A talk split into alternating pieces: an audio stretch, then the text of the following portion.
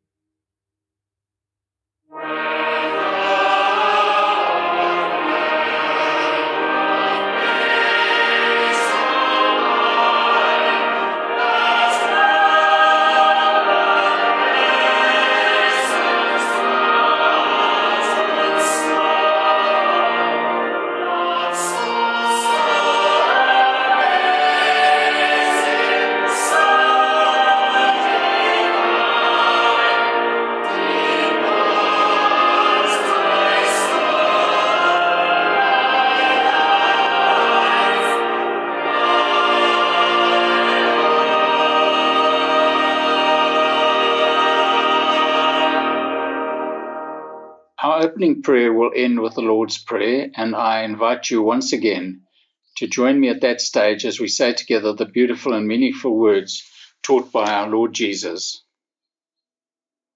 O Lord, our Creator and Redeemer, as you have given us this day of worship, so now we bring to you in this podcast service our hearts and our hands, our thoughts and our voices. Accept our praise and prayers. Speak to us through the Bible as we hear it read and explained. Deepen our understanding of our Christian faith And when our time of worship ends, may it be with your joy in our hearts, and in the teaching of your word, give us guidance on how we can glorify you in the world outside. Almighty God, loving God, each of us is a mixed bag. We like to think that we are single minded and of single purpose. But when we look closely at ourselves, we see that such is not the case, as we have to acknowledge that during the past week we have strayed. Father God, we thus have a need to confess our unworthiness of many issues. We found the demands of this world have crept into our lives and destroyed the single mind purpose that we desired to follow. Because of those demands, we found ourselves giving only partial momentum to the eternal things of life. We did not meditate and pray as we ought. Consequently, we did not understand your will in matters we had to manage. We did not study your word as we should have. Therefore, we were not fortified to withstand many of the temptations that overtook us. We failed to engage in answering the cries of those about us as we should have. Thus, we have missed the wonders of life that we could have shared. We failed to take seriously the crisis that confronted our society. Therefore, they grew more serious because of lack of concern or management of our part. And so, Father, we bow our heads even lower as we realize that in so many ways we miss the one way by which the struggles and needs of life could be handled. Forgive us, Father, for trying to handle the challenges in our life in our own inadequate strength and for leaving you out of the equation. Open our hearts this day so that we may allow you in, so that you may become our true Lord of life. And Father, we once again thank you for the promise that when we confess and place before you our sins and missteps, in your grace and mercy, you not only forgive us, but give the assurance that we are special to you, and thus our worship today is acceptable in your sight. And we pray that in your strength and guidance, we may be able to do wondrous things in your na- name for those we meet from now on, because we have gained your purpose, your peace, and your love to help us manage day by day. All this we ask for Jesus' sake as we end this our prayer in the words he taught us. Our Father who art in heaven, hallowed be thy name. Thy kingdom come Thy will be done on earth as it is in heaven. Give us this day our daily bread, and forgive us our trespasses as we forgive those who trespass against us. And lead us not into temptation, but deliver us from evil. For thine is the kingdom, the power, and the glory, for ever and ever. Amen. For our Bible reading today, we turn to Gospel of Matthew, chapter 19 and reading from verses 13 to 22. Some people brought their children to Jesus so that he could place his hands on them and pray for them. His disciples told the people to stop bothering him. But Jesus said, Let the children come to me and don't try to stop them. People who are like these children belong to God's kingdom. After Jesus had placed his hands on the children, he left. A man came to Jesus and asked, Teacher, what good thing must I do to have eternal life? Jesus said to him, Why do you ask me about what is good? Only God is good. If you want to have eternal life, you must obey his commandments. Which ones? the man asked. Jesus answered, Do not murder. Be faithful in marriage. Do not steal. Do not tell lies about others. Respect your father and mother, and love others as much as you love yourself. The young man said, I have obeyed all these. What else must I do? Jesus replied, If you want to be perfect, go and sell everything you own, give the money to the poor, and you will have riches in heaven. Then come and be my follower. When the young man heard this, he was sad because he was very rich. Thus far, and may God bless to us these readings from his holy word, and to his name be all praise and honor, now and forevermore. Amen. Let us pray. O God, open your word to our hearts, and our hearts to your word, and so write its message on our hearts, that its power may be manifest in our lives. All this we ask for the glory of our Lord Jesus Christ. Amen. In line with our Bible reading, I've called our topic today the faith of a child. Our Bible reading gives us two important insights into the matter of Christian faith. Firstly, the importance God in Jesus attaches to faith and the depth such faith should possess. And Jesus does this in the biblical text by using the distinctive intensity of children's approach to life. In line with this, I put to you the belief that children have a unique perspective about God, a perspective that we all could use. You can see this plainly in the way they talk to God. I came across a listing of some of the wonderful ways children think about God and their unique relationship and bond with God. So much so that it can be clearly seen that they see Him truly as a Father God. Just listen to these quotes from children on issues of doctrine and scripture. Dear God, I read the Bible. What does begat mean? Nobody will tell me. Or, how did you know you were God? And, Dear God, are you really invisible or is that just a trick? Or, Dear Jesus, I would like to know why all things you said are printed in red in my Bible. And then again, there's questions of a little less eternal significance. Dear God, who draws the lines around the countries? Or, Dear God, I'm South African. What are you? And there are always honest statements of life in general. Thank you, God, for my baby brother, but what I prayed for is a puppy. And then, why is Sunday school on Sunday? I thought that was supposed to be our day of rest. And then, Dear God, if we come back as someone else, please don't let me be Jennifer Horton because I don't like her. And of course, no one can praise and give thanks like a child. Dear God, I think the stapler is one of your greatest inventions. Dear God, I don't ever feel alone since I found out about you. And then, Dear God, I don't think anybody could be a better God, and I want you to know that I'm not just saying that because you are God. And finally, Dear God, I didn't think orange went with purple until I saw the sunset you made on Tuesday. That was cool. In a child, the simple questions or praises are not difficult to ask or make. The honesty is not held back, and the admiration and worship pour out from genuine hearts.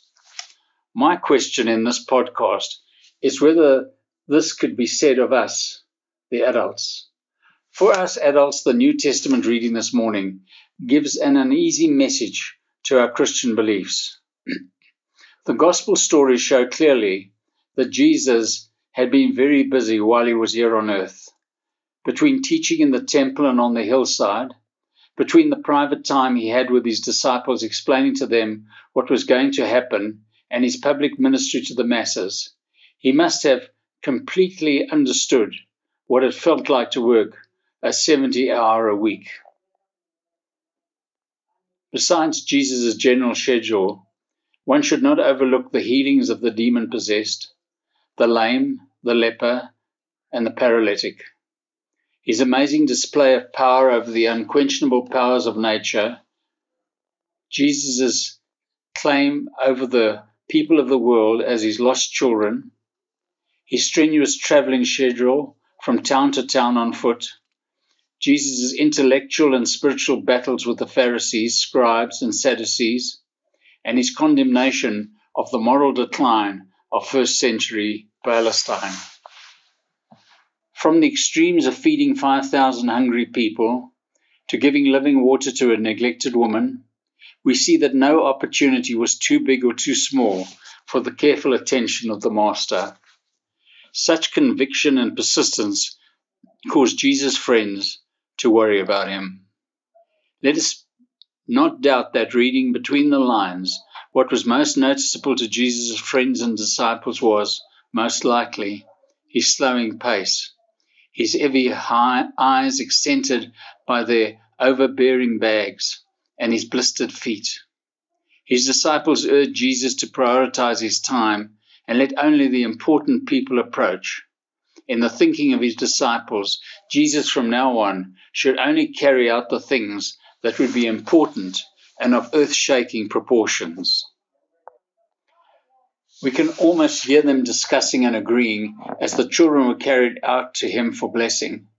The last thing Jesus needs is to be bothered by a bunch of whining, screaming, pinching, clawing, dirty diapered, slobbering kids. And I would put to you, parents and grandparents, that there are times in our lives that we can sympathize and we can understand those sentiments. How often has been that your reaction as you come home after a difficult day? You long for a quiet relax in your favorite easy chair, and all you hear are the screaming and squabbling of the children. But here is the difference. We read of Jesus' immediate indignant words of rebuke ringing in the ears of the well meaning disciples as he commanded that the children be brought forward to him. Do not let the familiarity of the story take away from its amazing implications. Our Bible reading tells us clearly that Jesus wanted to be near the children. He loved them, always and without exception. Children were also people needing His grace, and yes, His forgiveness at times. They were the epitome of faith and hope. He ironically rebuked those protecting him and commanded that those who burdened his already busy schedule be allowed to approach him unhindered. The second wonderful aspect of the story is that Jesus reaches out for children. Why, the disciples must have wondered. The answer is that it is because the faith of a child is to be modeled by all. The question worth meditating this day in the light of the biblical text is how? And the answers? By faith, perhaps even blind faith. By simple faith, that hopes to learn more and develop into the type of faith and trust that can move mountains. By faith that has trust enough to think that the God of creation wants us to sit close to Him always.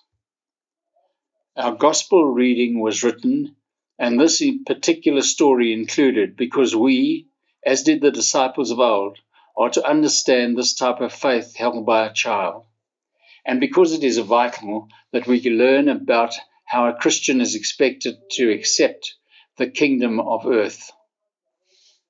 We must learn that this wide eyed and open hearted approach of children not only works with Jesus, but is commanded and welcomed by Him.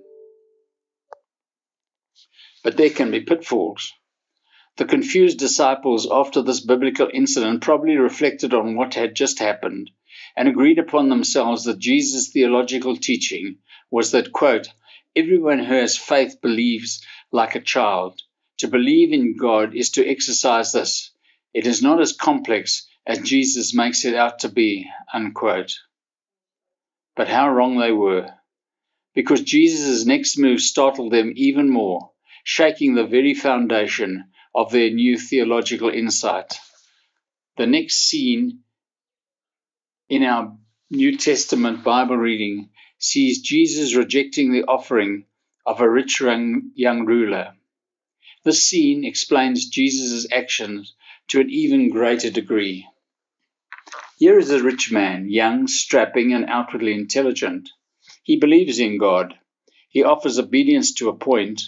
He even displays his society's understanding of keeping God's commandments.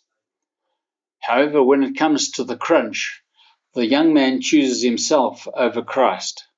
His wealth and intelligence serve only to make him ignorant and poor. He walks away with all his desires, but at the same time, he walks away with nothing. Compared to children, the rich man had nothing to offer the master because his faith has limits. The question that is posed to each of us listening to this podcast is whether your faith also has its limits. And then the question what is the state of your faith? Is it like the rich young ruler whose faith only went so far? The overprotective disciples who thought they understood the Messiah's needs, when in reality they wanted Jesus for their own private needs more than for anyone else? Or are we like the children who just long to be close to Him? When you look at a child, just observe how the child, who knows the Lord, has no doubt that the Father God always has time to talk, to laugh, to cry, and to hear the confessions of a sincere heart. I would like to believe that the funny comments we listed at the beginning of the service are equally appreciated by God, and that they display a faith like that that was welcomed by Jesus. Have no doubt, my brothers and sisters, we follow a wonderful religion in Christianity but we also need to know that we are called to a faith that is filled with paradox, as exemplified by the rich young man. So often we gain wealth by giving all away. So often we become wise by buying into what the world calls foolish. We become strong by admitting our weakness, and we grow up by becoming more childlike, not childish, in our faith. And there is also the unfortunate and the sad truth that too often we as Christians do need to grow up. That is to grow up in our faith. We show this need when we have an immature and non productive faith. However, the good news is that existing faith is open to receive more faith. The Christian road to maturity happens when we travel that road in faith and gain more faith because of our single minded belief. For all of us, let us recall the wonderful truth that it was the child's faith in the Father that brought the prodigal son home. The question that needs to be considered by each of us this day is whether our faith in God is such that will eventually lead us home to the Abba Father. Amen. Our closing prayer. O Father, we would approach you now with the faith of a child, a faith that has no doubt that we can come to you in the sure and certain knowledge that, like a loving parent, you not only welcome our approach, but also welcome our trust in you. So, Father, as we make known our petitions to you this day, we do so with complete faith that you have the power to grant what we need and what those for whom we pray also need. Let your spirit of wisdom and mercy move this day in the hands and minds of all your servants, O God our Father, in surgeons who stand at the junctures of life and death, especially in this time of the COVID pandemic, in parents who guard the gates of their children's hearts against fear and build into them a lasting peace, in writers who open the imagination of all ages to visions by which life is glorified or corrupted, that women and men may see beyond themselves, in social workers who bring clarity to confusion, hope to despair, and counsel to the concerned, that life may not be an impossible burden, in teachers who live at the growing edge of the mind, encouraging, stimulating, revealing truth, and nurturing the abundant life of children in humble folk who seek to be faithful to you in every work by which the world is sustained. We think of those near and dear to us who face problems of life. We think of those mentioned in our weekly and monthly bulletins who are distressed by illness. We think of those who we count as friends and neighbors who are confronted with serious issues in daily living. We pray for families struggling with pains and problems that are about to tear it apart. Give stability to each family member and wisdom sufficient to help them manage, so that they can indeed find harmony and peace. By your grace, give healing to those suffering sicknesses in body and mind, and be with those who grieve. Also, at this time, we continue to pray for our minister Heidi and her children. Wipe away their tears and give them hope as they face life in the absence of one who is so dearly loved. Bring salvation to the lost so that new life may be a reality and eternity may be assurance in their lives. And Father, use us all to lift the fallen, love the unlovely, and bring joy to the world, because we are indeed followers of the Lord Jesus, in whose name we pray. Amen. And for our benediction, the grace of the Lord Jesus and the love of God and the communion of the Holy Spirit be with you all. Amen. Thank you for listening to this Spudcaster podcast. Don't forget to like, share, and subscribe.